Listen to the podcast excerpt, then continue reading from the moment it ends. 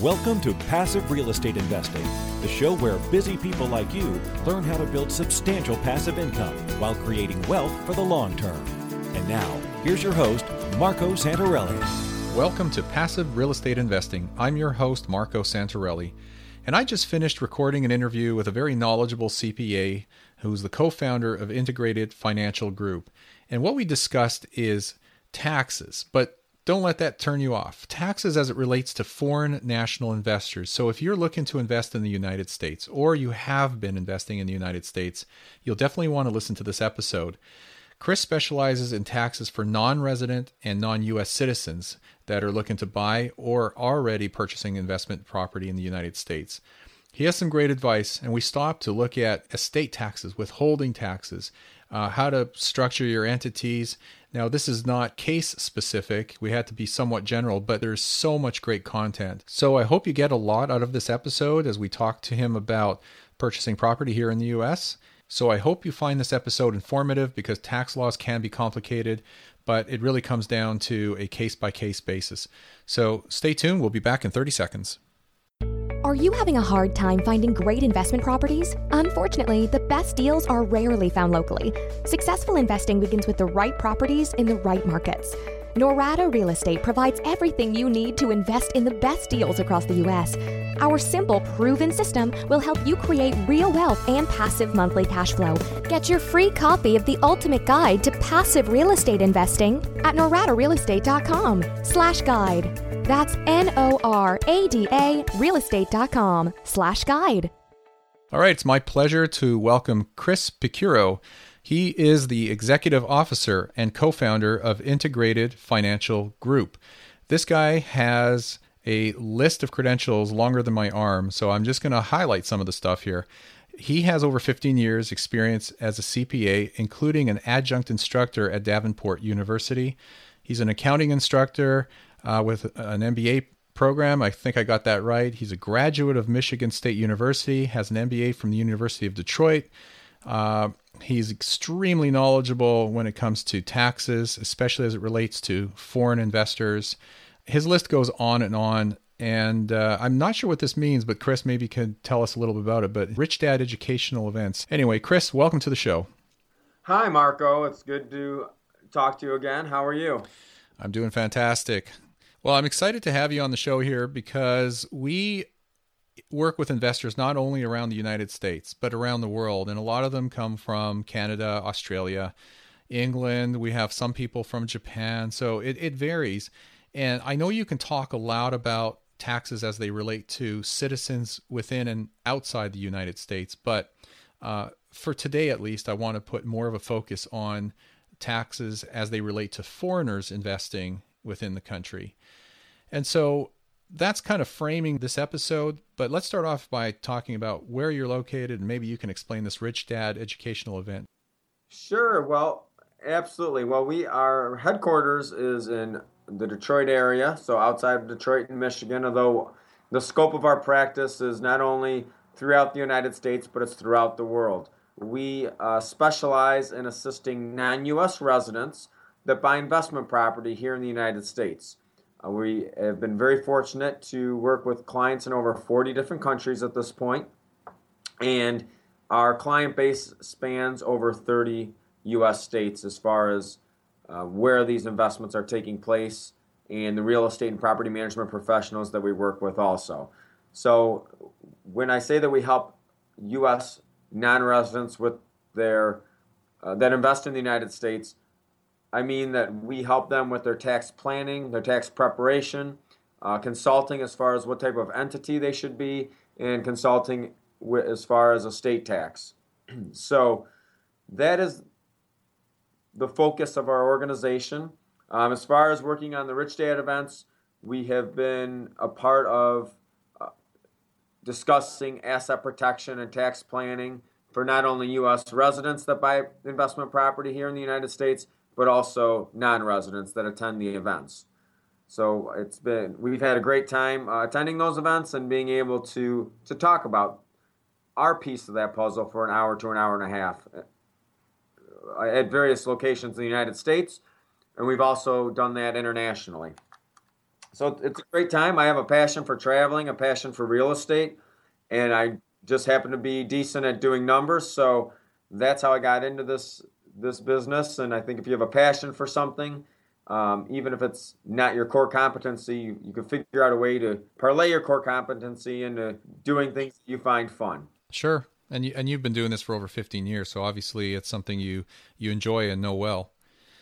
So there's a lot of misinformation out there, I think, with with investors. I mean, we get questions from our clients from time to time about uh, whether they should set up this type of entity or that type of entity within the U.S., how to hold title, uh, the tax implications, and you know, we don't get into tax and legal advice. We always refer them to professionals like yourself or or have them talk to their own tax and, and legal advisors.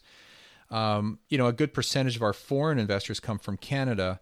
Uh, and I know there's differences between one country and another as it relates to the US.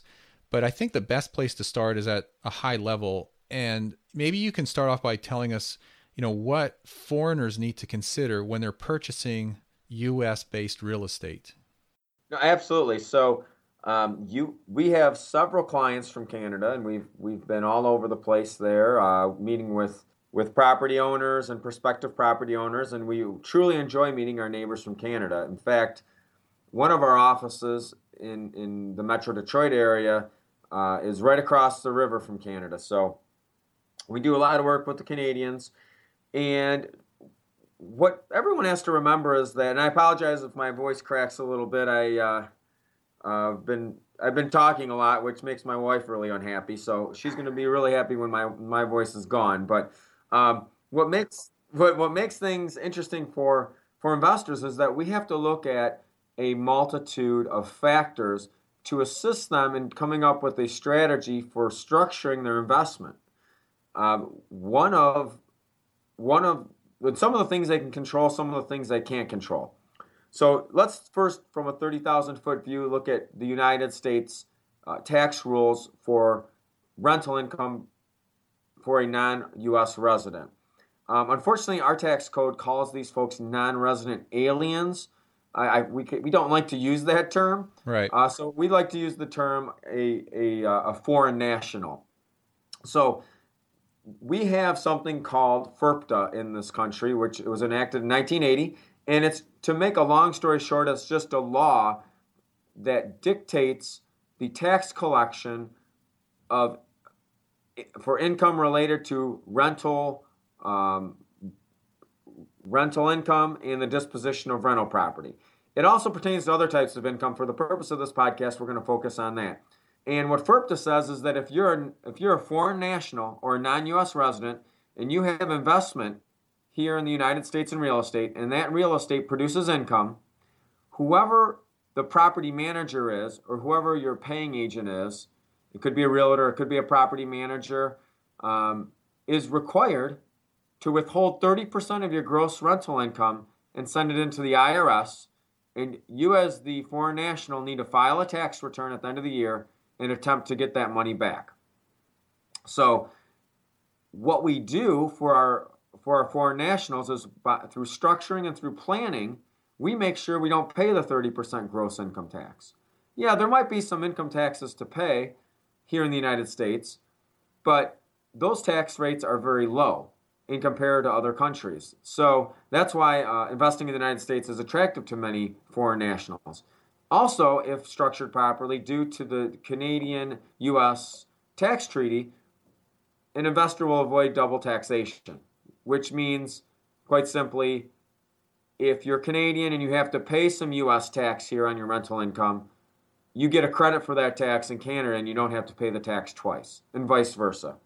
So, Canadians thinking about investing in the United States have to think, okay, well, I don't like having to pay 30% of my gross income into tax, so I'm going to properly identify myself and structure my investment and fill out the proper compliance forms. And secondly, um, they have to consider the income. So that's the income tax uh, considerations, but they have to consider estate tax, and they also have to have to consider asset protection. Um, so if somebody is concerned about asset protection, which I'm sure a lot of the listeners of this podcast are and investors are, the chic thing to do would be to form an LLC. Right. So that is, um, and unfortunately, specifically for Canadians, the Canadian Revenue Agency, not to get too technical here, we, we do want to keep people awake without having to hit another cup of coffee. Yeah. But quite simply, Canadians uh, that are investing in the United States, if they form an LLC, the issue is, is at this point, the Canadian Revenue Agency has um, looks at that LLC as a corporate entity, not a not a flow through entity. So, And- so what you're saying is they lo- lose the ability to have that L- LLC as a simple flow through entity for tax purposes, which we can do within the U.S. as a U.S. resident. We just flow it through to our personal tax return. But as a Canadian or maybe as another foreign national, you're saying you can't do that. Correct. You well, you can't. You're correct. You cannot use an LLC at this point and avoid double taxation due to the CRA's view of the LLC. Now, that puts Canadian investors in a pickle from the asset protection side of things because they, they can easily come here and buy the property in their own name. That's actually the most simple way to do things, but they do lose that asset protection.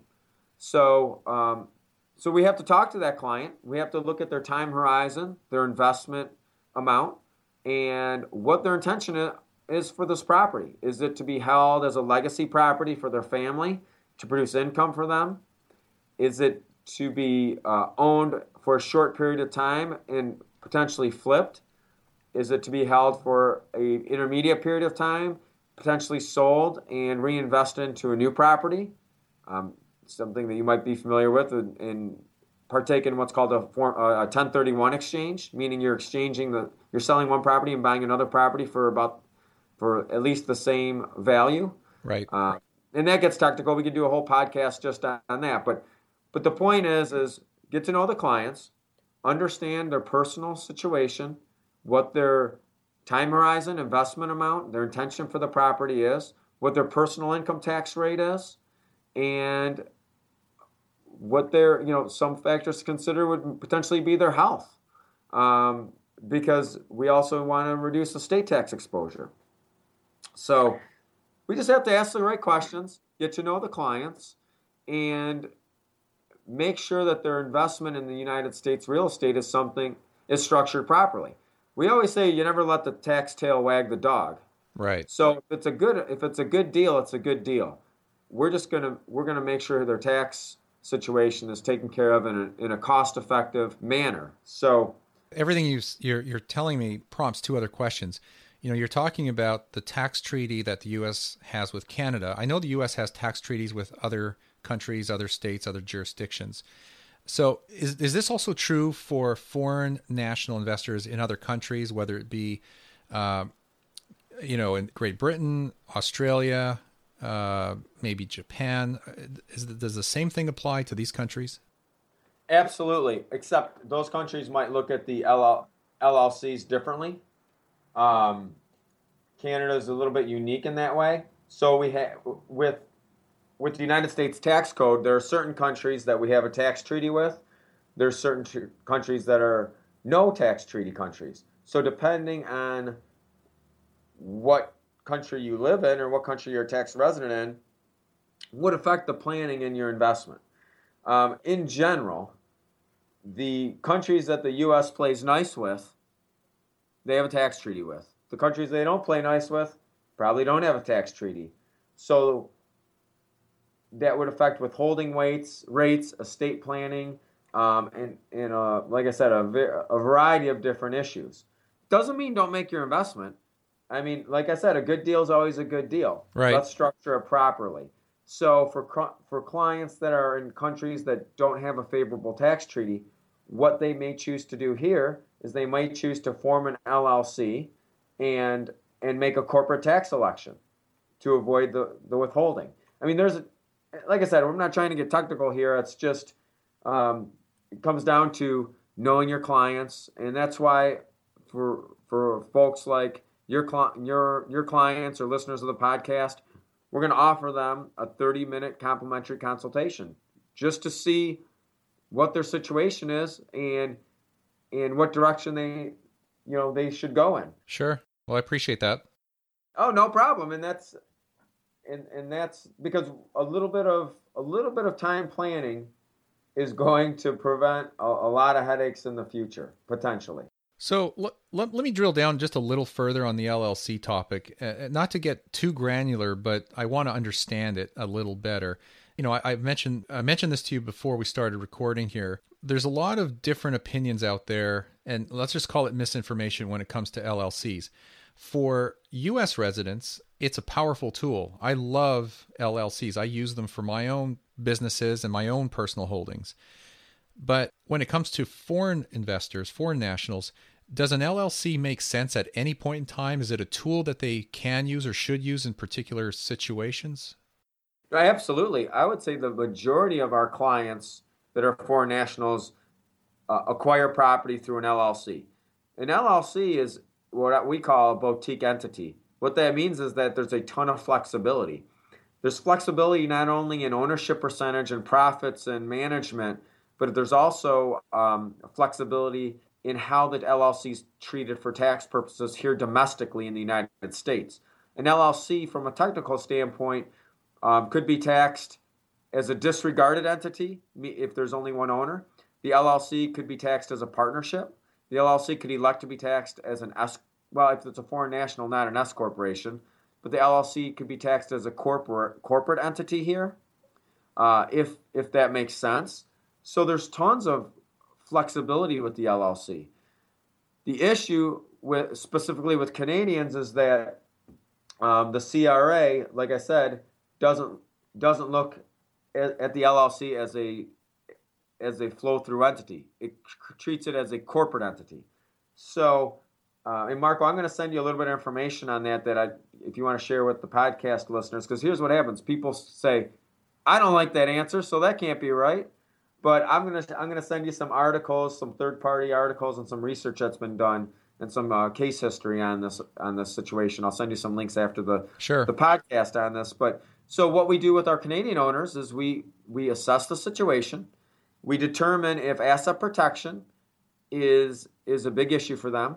I mean, quite frankly, if someone's going to acquire a one home that's sixty thousand dollars, I don't know that asset protection is, is forming an entity is that big of a deal because they're still going to have some type of property insurance, and um, you know that's up to the that's up to the the owner. I mean, there's a, you have to look at the compliance costs versus the risk mitigation versus the benefit of it.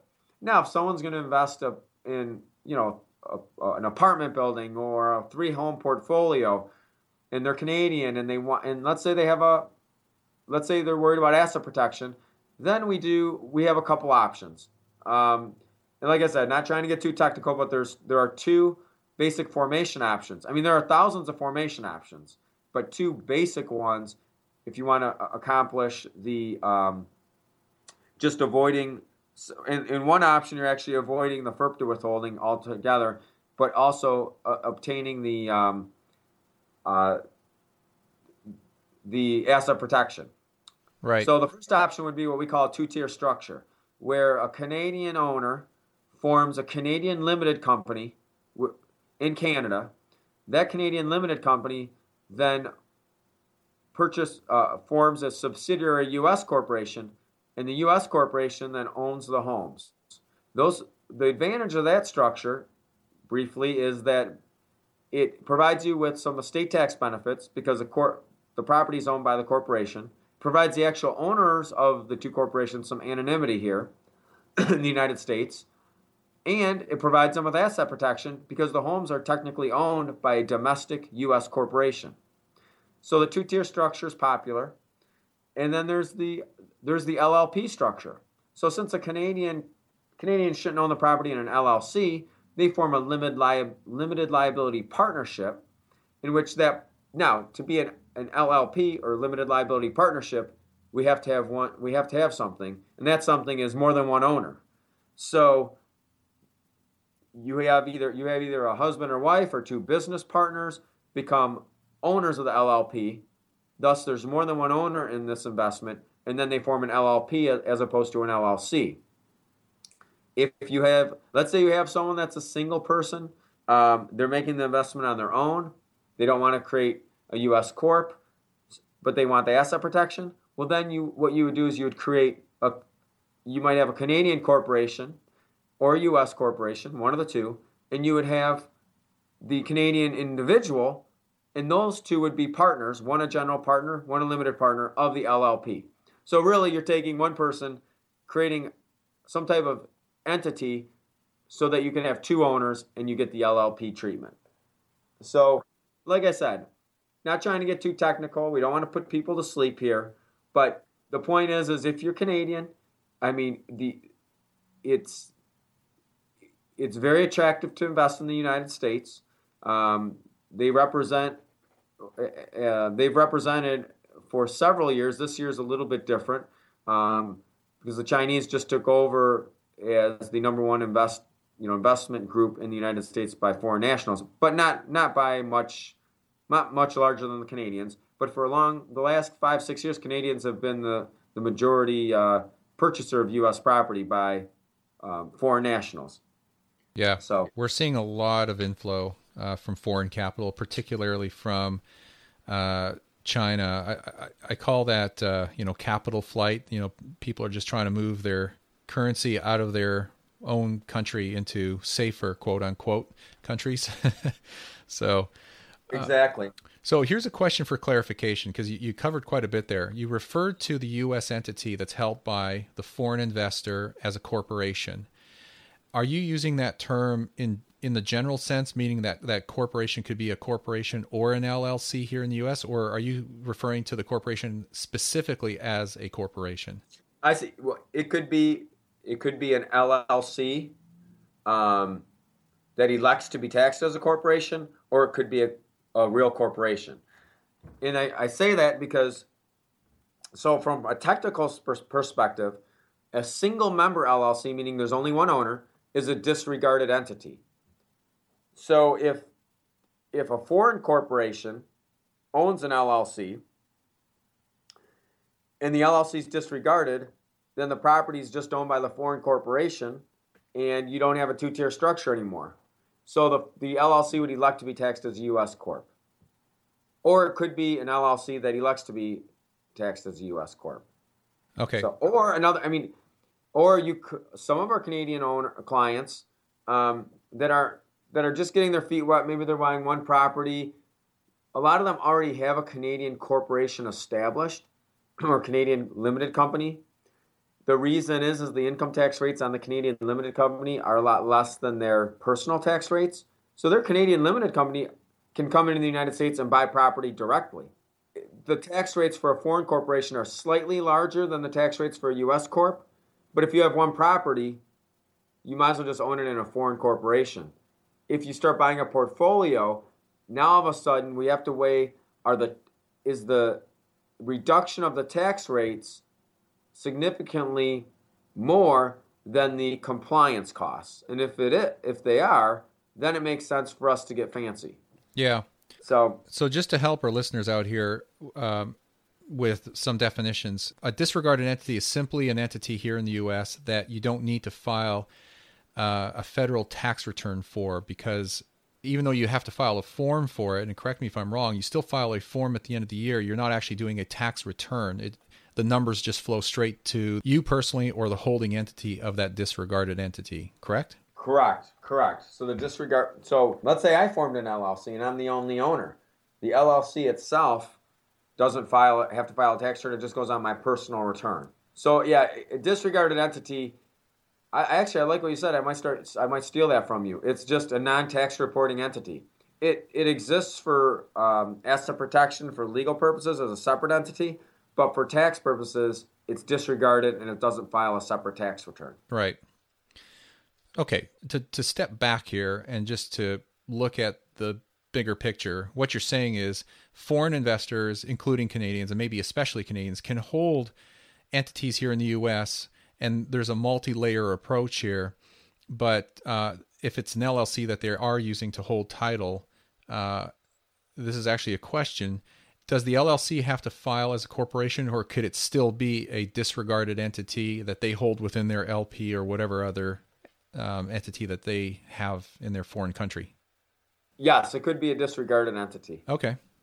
Absolutely. so I did another episode podcast uh, or podcast episode on asset protection specifically, and you know I use the analogy that asset protection is really similar to the layers of an onion. You you have the asset which may be held in a trust, which may be held in an LLC, as an example. And then on top of that, you have your property insurance. And then maybe on top of that, you have an umbrella insurance policy. So you've got all these layers to the onion that provide asset protection, that can provide anonymity, um, and possibly even some tax benefits. And so it sounds like that's what you're describing. And it gets kind of conf- not so much confusing, but very detailed and granular. Um, but when you step back, really that's all you're doing is you're just creating layers of of protection and privacy around that asset. Right. Yeah. Exactly. You've got to weigh the costs versus the the peace of mind.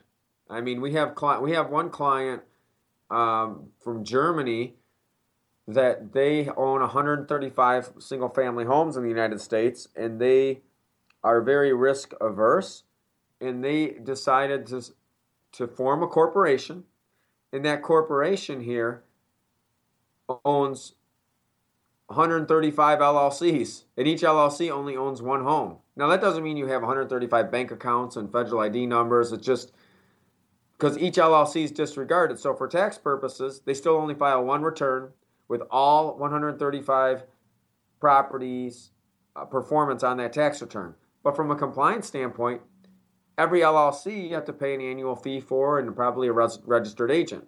Now, here in Michigan, LLCs are pretty cheap to come by. Um, same with Indiana.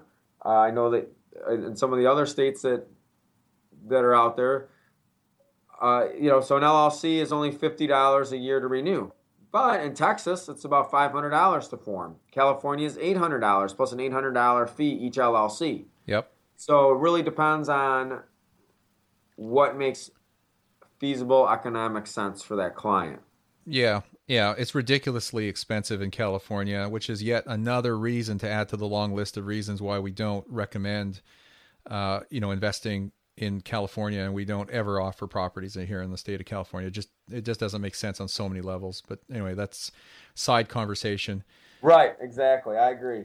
So you you know you you keep referring to FIRPTA, which uh, you know for, for our listeners, it's the Foreign Investment in Real Property Tax Act, and it's just a long name for for basically a, a, a tax act that defines you know what needs to be withheld, what the taxes are when you uh, sell the property. Maybe touch upon that. What talk about the withholding, and you don't need to get into a lot of detail, but uh, you know just the, the legal way to work around that i know you've touched upon that but also what about the sale of the property let's just say five ten years from now you have a foreign investor who's built a portfolio of 10 20 properties here in the us and now they want to start liquidating it for whatever reason. What happens at that point? Right well that's a great question. So what happens is is if it's a if it's a non-resident um, of the united states they would be subject to the FIRPTA withholding and when the property is sold, 10% of the gross sales price of the property is going to be withheld for federal income tax. Now, state taxes may apply. Um, obviously, states like Texas um, and Tennessee and Florida, by the way, that have a significant amount of investment going on in them, don't have a state income tax. But um, but that's a federal tax withholding, and what the what the IRS or the government is saying here is that, well, we don't know what your profit is on this house, but so we're going to keep 10% of the sales price, and you could file a tax return at the end of the year and claim that back. You know, if, if you didn't if you didn't make a profit on it, let's say you lost money for some reason, um, or you made you didn't make as much a, didn't make a significant profit, then you'd get some of your FIRPTA withholding back.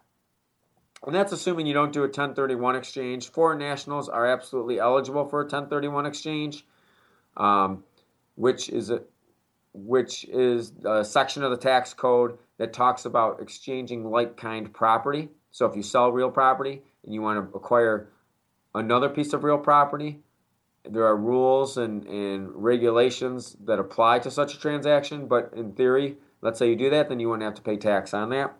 So in, pl- in, in plain English, just so everyone understands, the 1031 exchange is a tax deferred exchange. So you're selling property, taking that equity, what would essentially be realized gains, moving it into other property elsewhere in within the U.S. and doing that on a tax deferred basis. Correct. Okay. Correct. You have to take the entire sales price, or you can do a partial 1031. But you are correct. Um, so FIRPTA wouldn't apply to that. Uh, but let, let's say someone does say so. Yeah. So you have 10% of your property sale withheld, and then you have to file a tax return at the end of the year, which is not a big deal, except for people that have been negligent. I call we call them ostriches. They put their head in the sand and not gotten an ITIN number, not i.e. have not in, identified themselves here in the United States as a taxpayer and have not filed a tax return. You won't get your FIRPTA money back, and that's that's some of the misconceptions here. Is uh, foreign nationals will say, "Well, I rented it out, but I paid my property taxes, my property manager, and the kid next door to clean the swimming pool. I really have no profit. And plus, I never took the money out of the United States, so I don't have to file a tax return, right? Well, that's not necessarily correct. Um, they still would need to file a tax return here. And if they were ever to dispose of the property, um, they would be subject to FIRPTA.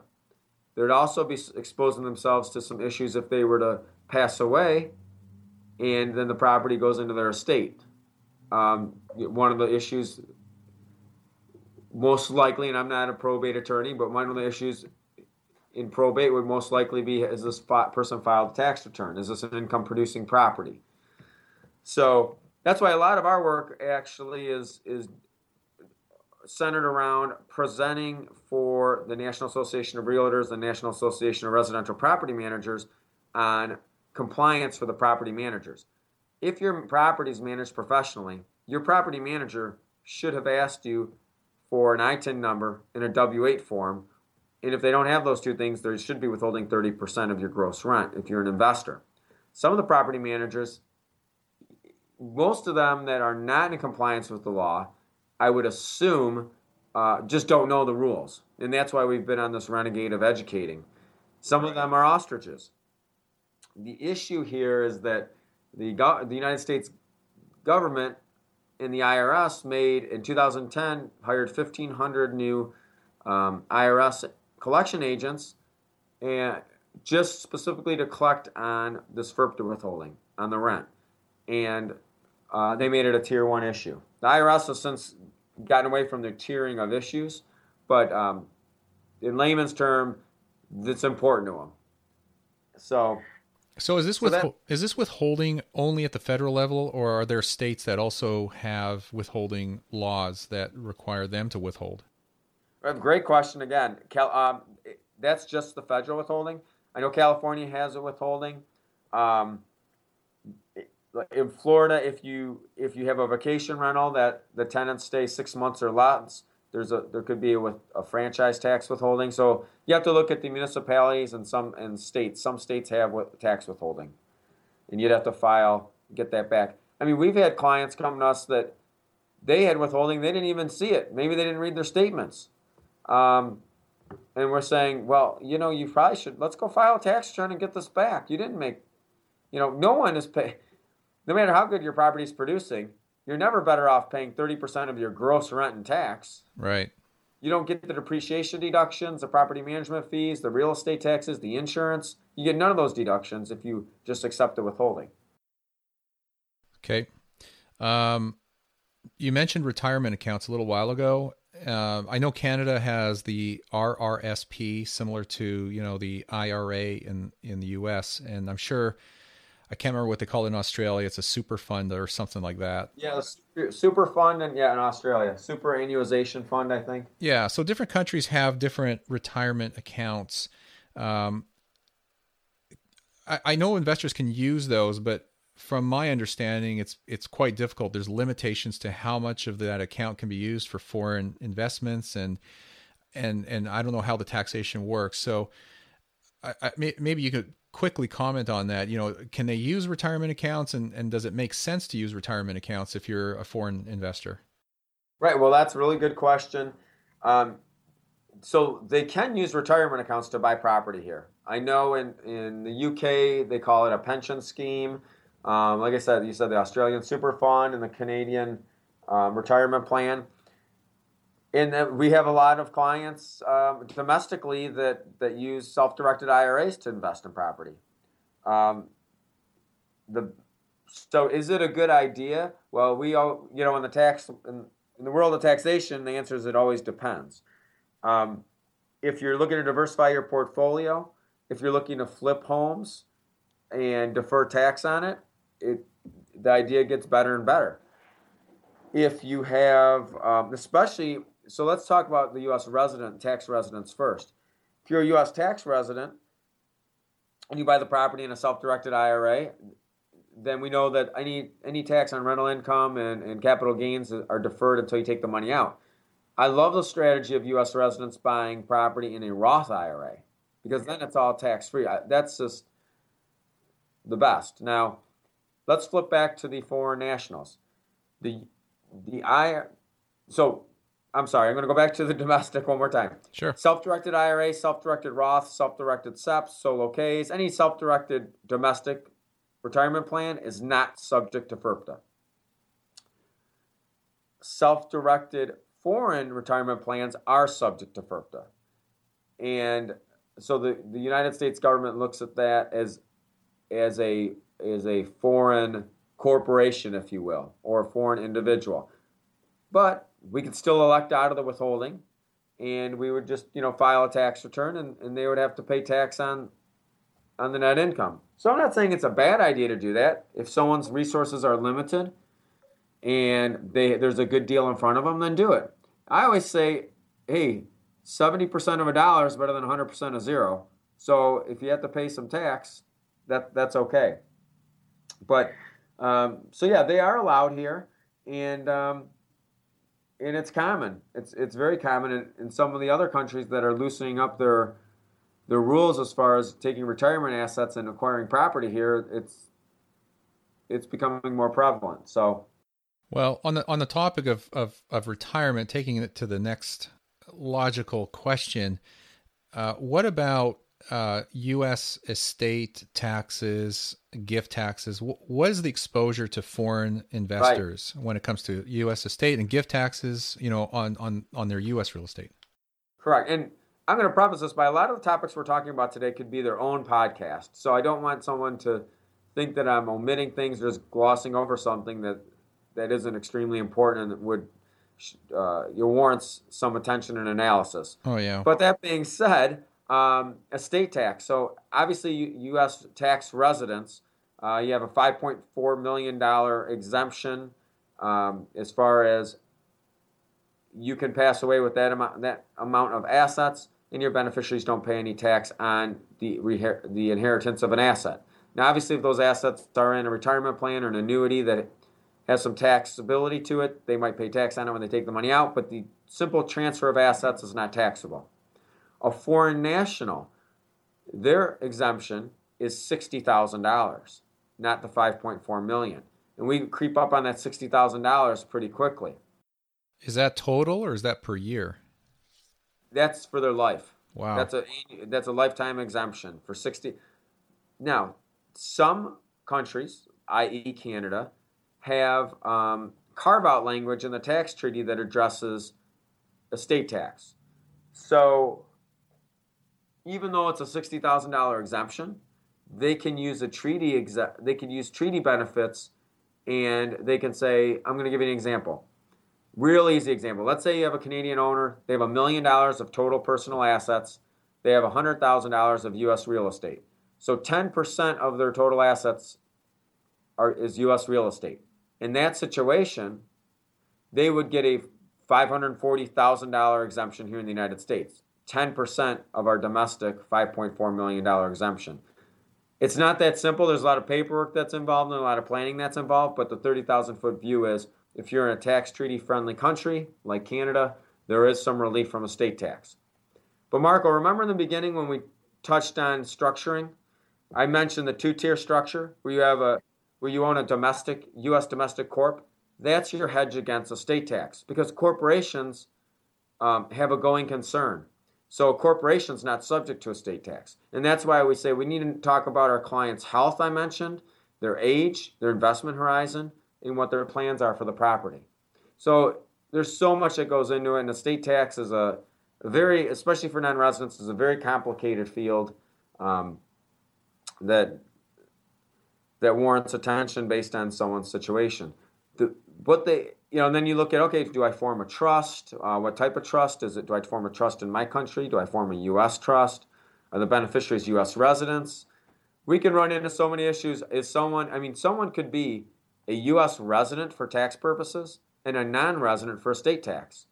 Or, Marco, someone could be a U.S. resident for estate tax and a non resident for income tax. So we really have to look at the situation, how much time they spend here, what their intent in the United States is. Do they even come to the United States? Um, there's so many factors involved that, like we said, we, we they, there seems like there's a ton of factors, and there are. But with a half hour talk with a client, in doing you know hundreds of these tax returns, and as a company, we do about 3,000 tax returns a year.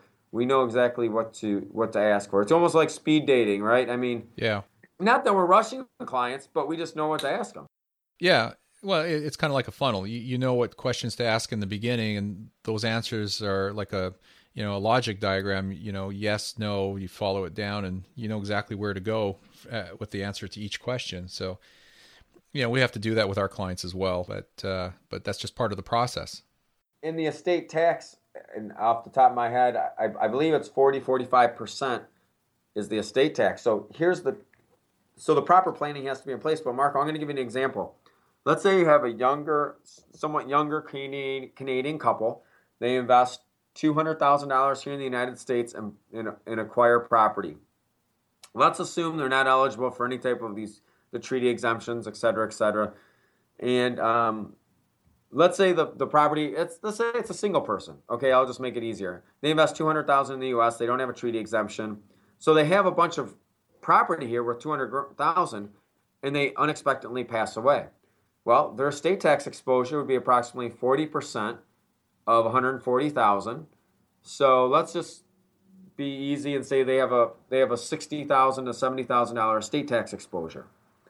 Well, with the proper planning, we can we can mitigate that exposure. And what that would mean is you have to look at um, what it, what are what are called U.S. situs assets and what are U.S. non-situs assets. And one non-U.S. situs asset would be proceeds from a term life insurance project, uh, term life insurance policy. So if the person's in decent health, instead of them sacrificing all of that cash, which they really don't have because they, they own property here. So if they don't have the life insurance here, if they you know if they just have property here, they have no cash to pay the estate tax, and then it, the property either gets sold in a distressed sale, which would still be subject to a 10% FIRPTA, and it's just ugly. So with the proper planning, we, for that that client and that amount of investment, we might we might say, well, why don't we just buy a hundred thousand dollar term life insurance policy for the next 20 to 30 years. And if something were to happen to you uh, prematurely, then the, the proceeds of the policy would go to pay the estate tax and any probate fees, and then your beneficiaries would would simply inherit the houses without paying tax. So there are there are strategies for the two hundred thousand dollar investor, the fifty thousand dollar investor, the two million, and the twenty million dollar investor. It just depends on the client, and and and that's what we have to do. We have to assess the situation. Yeah, yeah, you're right. We could we could make three or four episodes out of all this content quite easily because it's uh you know it's it's pretty involved and there's just a lot of rules and regulations and maybe it's not that complicated. Um, but when you you know when you look at this for the first time or you're you're not sure what you need to do as a foreign foreign national investor you, you know you have to plan your things properly so you avoid you know taxation that you don't need to pay. You know you've got your state planning in place. Uh, there's just a lot of things to consider. There, it, there's a lot and one of the things the internet is an awesome resource but it's also somewhat of an enemy because a lot of times clients or prospective owners they try to do some research and they take one piece of the vast IRS tax code and they apply it to the wrong thing, and um, and that's you know so so it isn't that complicated if you talk to the right people. it, it is complicated if you don't. It's just like when if my engine blows out in my car, if I if I roll up to uh, Walmart and think I'm going to get it fixed properly, I'm not. But if I go to an engine repair specialist, it's not that complicated for them. Yeah. So uh, you just gotta have to find the right people and do a little bit of planning, and then um, and then go for it.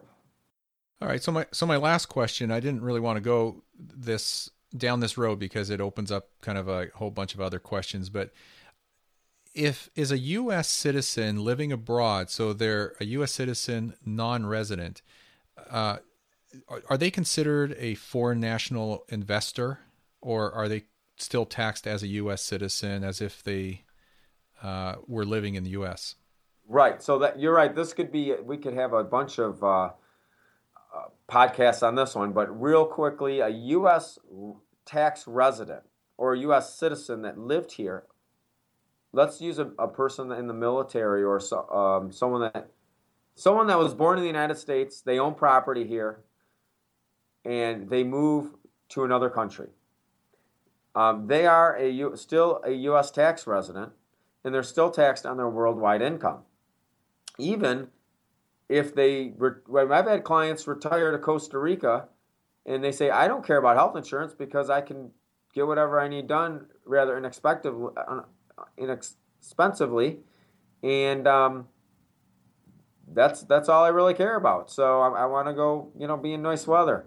But um, yeah, if you if you leave the United States Eh, but you, but you're a citizen here and you were a resident, then you are taxed on your worldwide income no matter where you go, and you still have to file U.S. tax returns, especially if you want to ever come back here.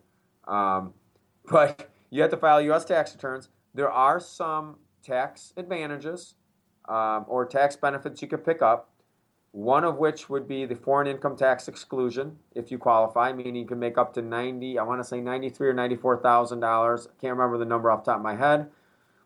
And um, not have to pay any U.S. tax on it. That's a foreign income tax exclusion. It's going to apply to a lot of people in the military, government contractors um, that go overseas uh, for an extended period of time. There's also something called the foreign tax credit.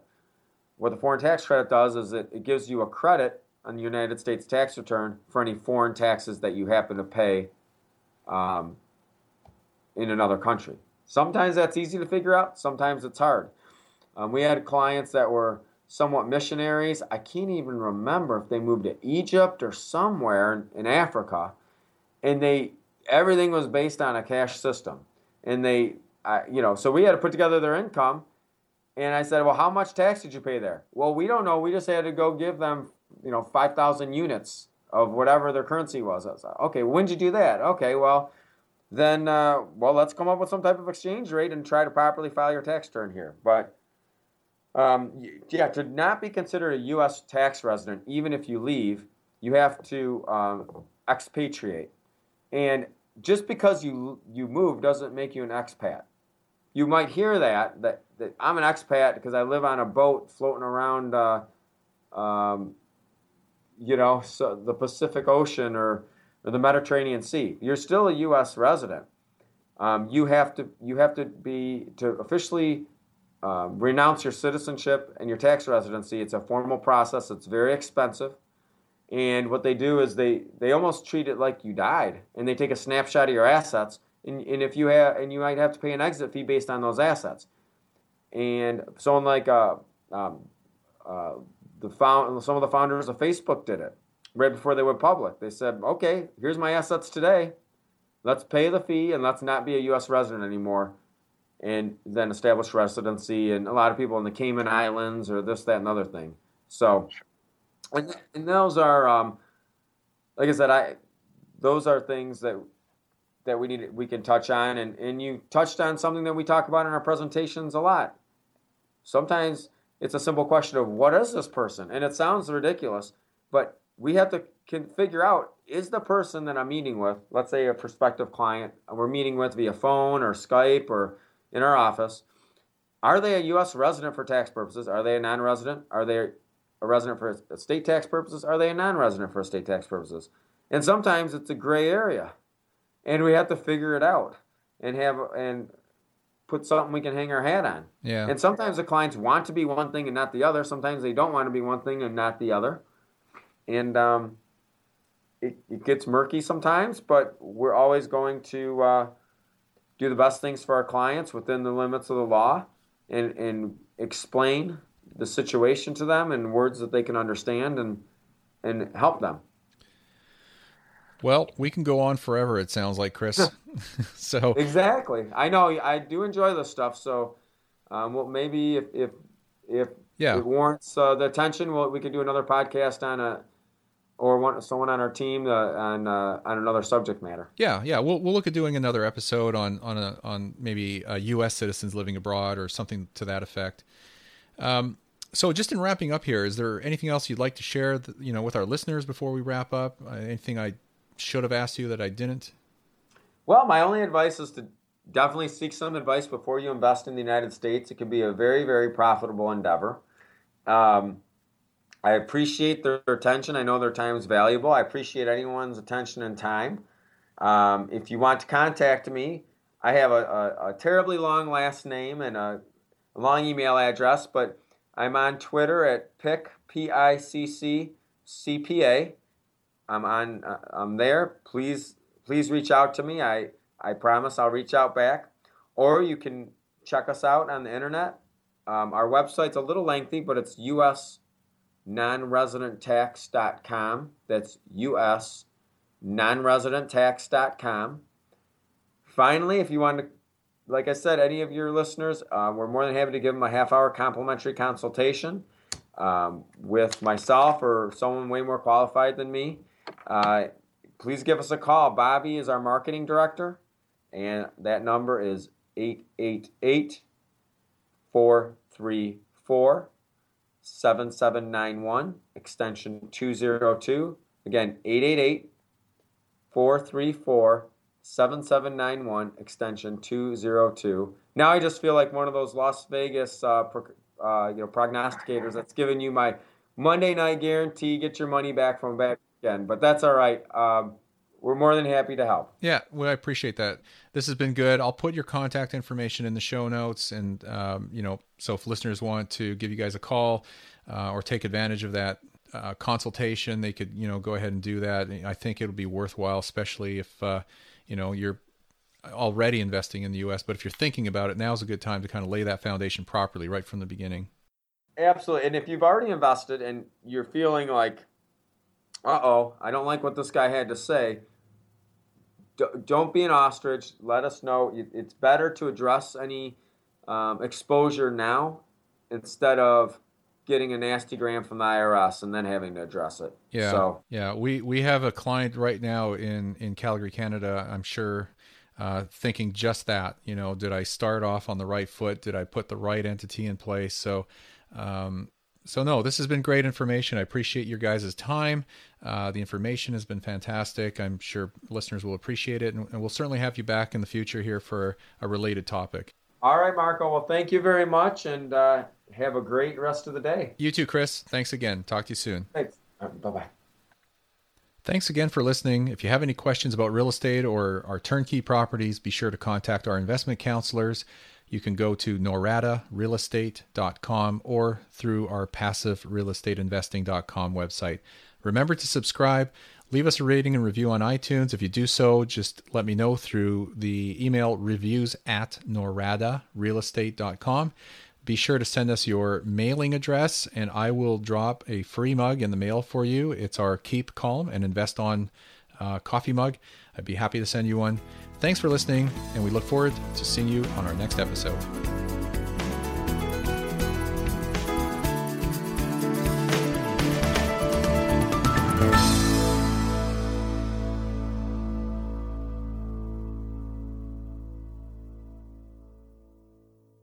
Nothing on this show should be considered specific personal or professional advice. Please consult an appropriate legal, tax, real estate, or business professional for individualized advice. For distribution or publication rights and media interviews, please contact the host.